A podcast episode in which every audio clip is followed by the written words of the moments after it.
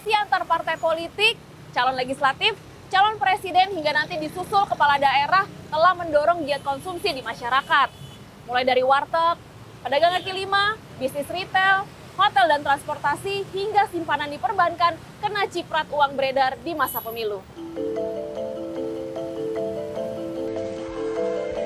Perputaran uang pada pemilu 2024 bisa mencapai 190 triliun rupiah yang dimulai dari persiapannya di tahun 2023. Uang itu berasal dari anggaran pemerintah maupun dari anggaran masing-masing partai dan calon. Perputaran uang ini naik 231 persen dibandingkan pemilu 2019. Direktur Eksekutif Indef Tauhid Ahmad mengatakan, Pilpres dan pemilihan legislatif mendatangkan uang beredar hingga 65 triliun rupiah.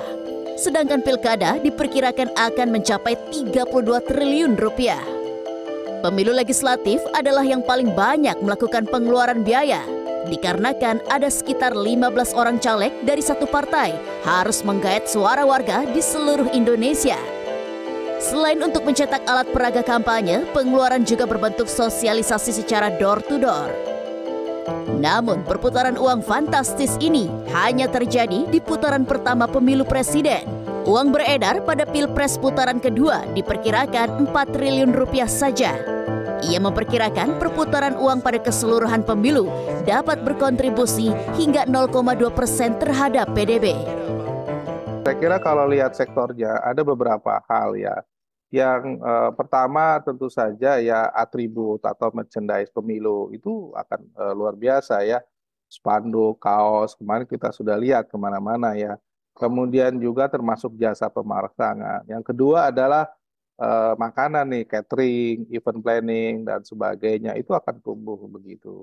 Baru perhotelan, transportasi. Nah, ini juga muncul ya karena banyak meeting-meeting oleh para caleg dan sebagainya mulai dari provinsi sampai desa, mereka membutuhkan penginapan, transportasi untuk mobilitas yang dilakukan sekarang sudah eh, door to door ini. Ini yang sekarang dilakukan oleh para caleg yang meskipun minggu tenang, tapi saya kira juga banyak yang bergerak dalam senyap ya agar memastikan para voter tidak berpindah ke lain arti. Kepala Ekonom Terima Gas Sekuritas Fahrul Fulvian mengatakan perputaran uang selama pemilu 2024 mencapai 140 triliun rupiah di luar penyaluran bansos. Ini telah mendorong konsumsi dan bisa menyumbang 0,8 sampai 1 persen dari PDB. Masyarakat mengalirkan belanja mereka ke sektor real dan sektor keuangan setelah pemilu selesai, belanja mereka akan beralih ke instrumen investasi seperti obligasi, deposito, dan saham. Ekonom menilai pemerintah perlu menjaga momentum kenaikan konsumsi di 2024 dengan tetap mengalirkan bantuan sosial khususnya menjelang bulan Ramadan. Selain itu, kebijakan transfer ke daerah terus dilakukan agar roda ekonomi tetap berputar kita lihatnya total belanja ya. Ini di luar bansos ya. Belanja dari uh, caleg. Total caleg itu kemungkinan kita lihat belanjanya 140 triliun bisa menyumbang 0,8 sampai 1 persen dari PDB mbak.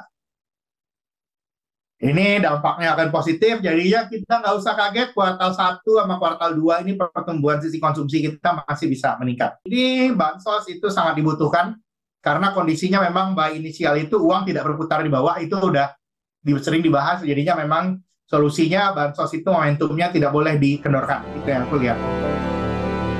Namun, ekonom mengingatkan jika pilpres terjadi dua putaran, pertumbuhan konsumsi di luar pemilu akan dibarengi kekeringan likuiditas akibat memanjangnya kondisi ketidakpastian.